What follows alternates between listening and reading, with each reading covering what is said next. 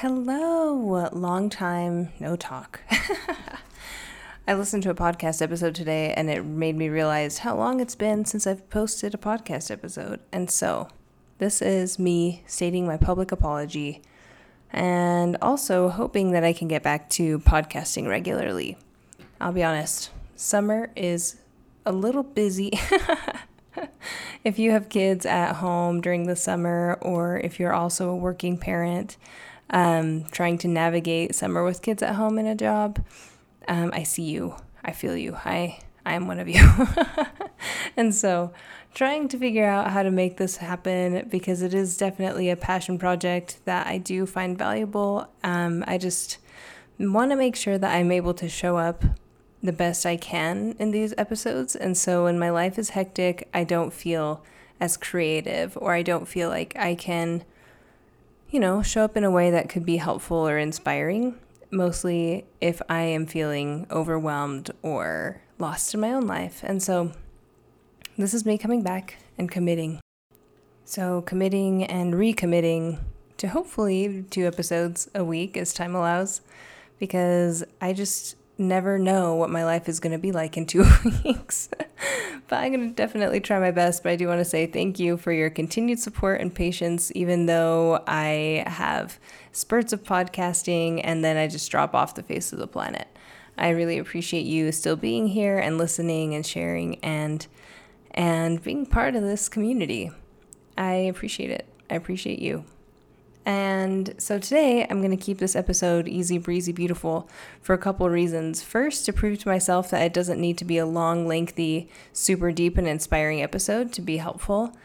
Um, but then also just to something that I've learned to live by and something that I've had to really embrace and be, has become my motto is done is better than perfect. And I this isn't even what the episode is about. I'm just I'm just sharing this um, small tangent. Um, I am definitely a recovering perfectionist, and I found out last year that I also have ADHD, and so I'm like, oh, that that explains a lot. But something that is an ADHD trait is we we spend a lot of time developing skills and learned skills to try and and keep up and catch up and do everything that somebody that is, you know, not neurodivergent that is comes really easy to somebody that doesn't have something like ADHD. Um, it's just a different way of thinking. But because of these patterns, because of these skills that have to be developed in order to survive and, and hopefully eventually thrive in in different environments, you or mostly me, I developed a lot of perfectionistic traits. If it wasn't perfect or if it didn't look a certain way, it was really, really hard for me to be okay with. Even if it was a success in somebody else's definition, if it didn't if it didn't look the way that I thought it should look, I felt like a failure. And that was that was definitely something that I've taken years to try and work through and and try to accept that done is better than perfect. That doesn't have to look a certain way, and this podcast doesn't have to look a certain way to be helpful or inspiring or to make a difference in somebody's career or or it doesn't have to look like a several hour episode to be a good episode.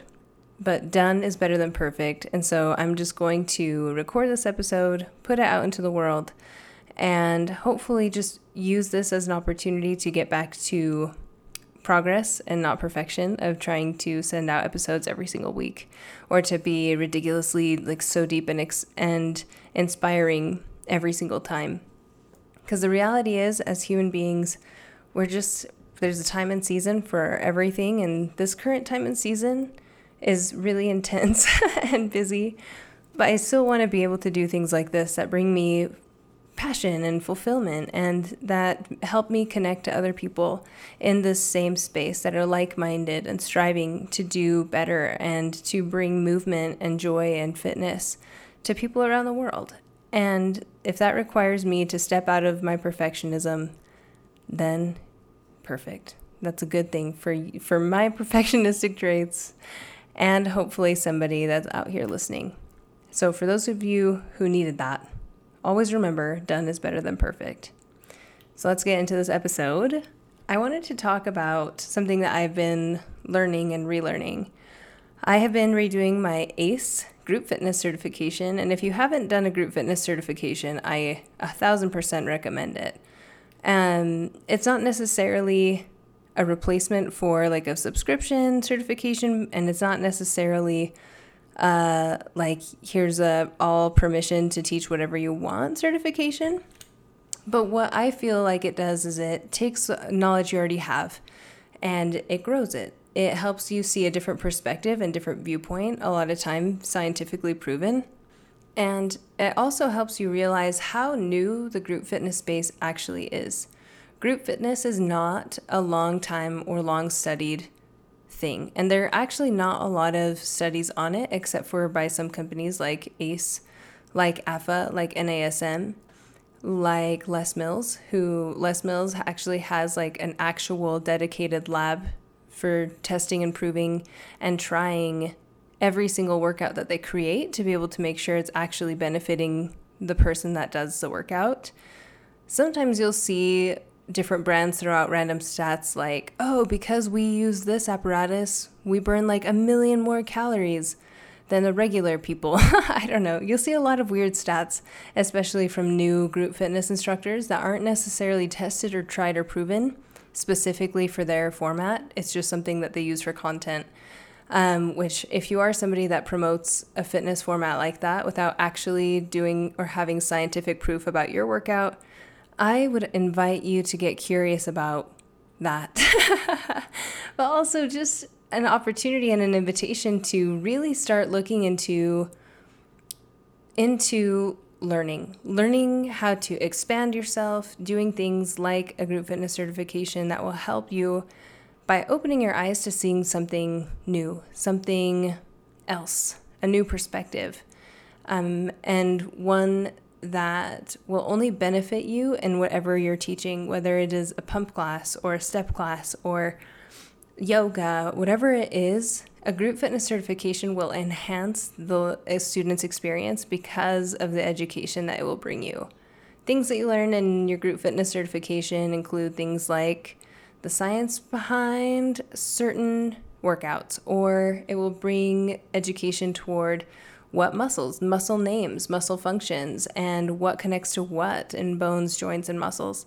It's really, really fascinating, really great information, and I fully recommend and commend all instructors who have taken time to expand themselves through a group fitness certification of any kind. So, good job. And if you haven't done one yet, I a thousand percent recommend. You will not ever, ever regret more education and more knowledge of how to enhance your skill and how to bring a better class experience to your students. But something that I've loved rereading and studying, it was like extremely validating for something that I'm already kind of, what's the word? Passionate. My dad always called me, said I was too passionate. Um, but when it comes to this, I kind of am. I am kind of passionate. And it's something that's so simple that I think it's overlooked very frequently. And that is a warm up. When it comes to fitness formats, warm ups I think, are probably the most underrated parts of, of the workout. A proper warm up, according to the ACE group fitness certification, should be about 10 minutes long, 5 to 10 minutes long, with low to moderate intensity exercise or activity that gradually increases in intensity. It should not be an explosion of movements. It should not be a run around a track. It should not be anything that really has much impact. Um, and if, like, I mean, sorry, I stopped reading ACE, so this is just me now. Back to me. but warm ups should include movements, like they call it rehearsal movements movements that you'll see throughout the class that kind of prime the joints and warm up the body to prepare it for work. Um, if you were to do something like a jumping jack, imagine imagine the following. Or if Bill Nye was here, he would say, please consider the following. If you're somebody that wakes up, you say maybe 5:30 in the morning, you just spent a restful, gorgeous night catching up on some sleep. You get up, you maybe drink a protein shake and have a piece of toast and go straight to the gym, your body is still kind of waking up and it takes a second. Now imagine your body is like unto a rubber band. When a rubber band is cold, and if you were to pull it really, really hard, what would happen? It would it would tear, it would blow up, it would just psh, completely completely be like a brittle situation that would just break. Our bodies are the same way.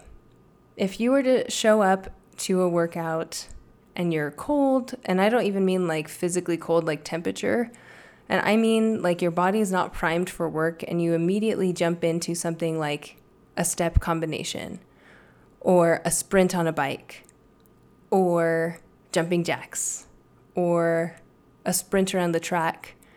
What's going to happen to your cold, brittle muscles is most likely injury, and also it's teaching and encouraging bad habits.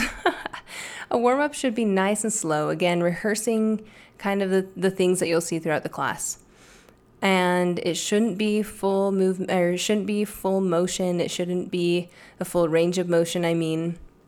And it should be something that's like just building into the movements.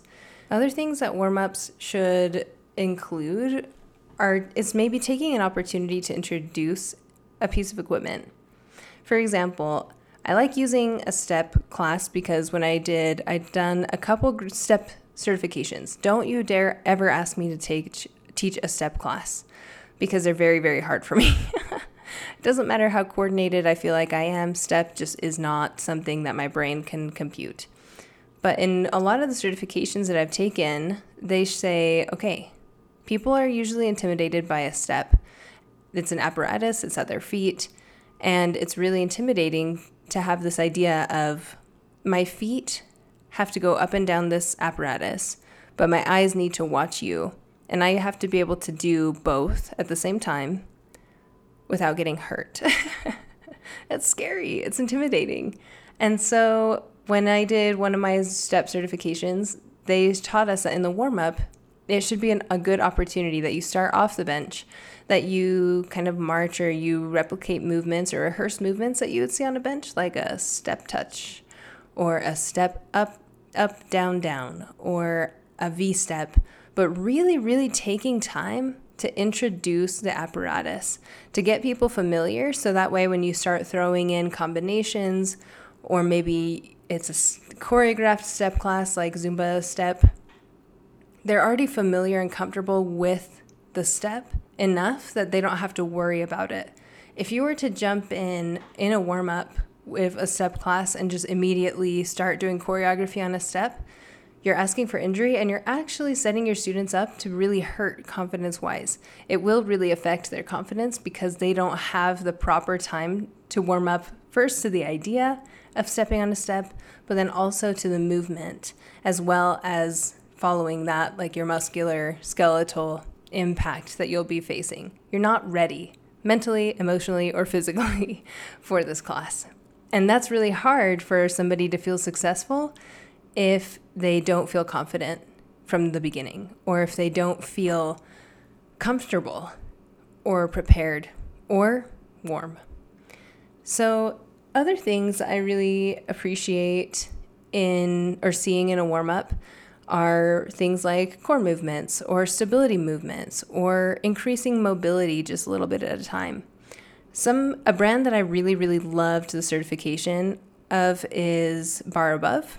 They are a company here in the West Coast and are based here in the West Coast and they are awesome. I did that training. It was actually like the first virtual training because we were supposed to have that training here right before the pandemic and it got shut down literally that week.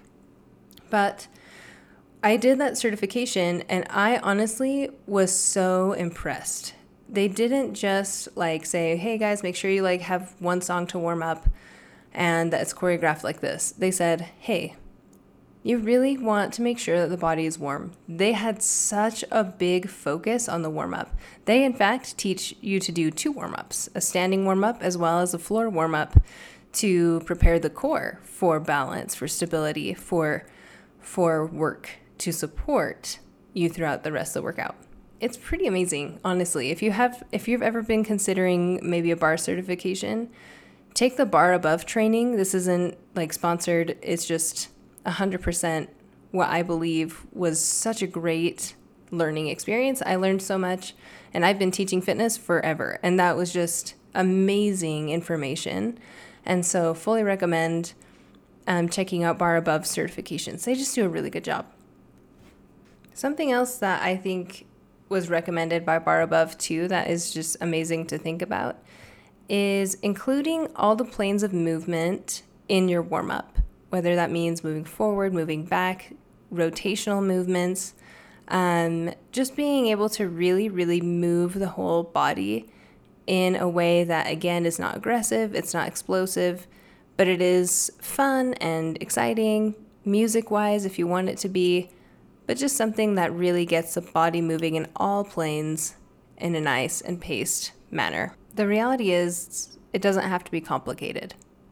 And those are basically, that's basically it. As long as it's something that prepares the body for work, warms up the joints, bones, muscles, it introduces and practices some movements that you'll see, introduces equipment, and also sets your students up for confidence and comfort during the workout. It's going to be a great warm up. Taking your time, maybe planning to take, I don't know, it's recommended five to 10 minutes.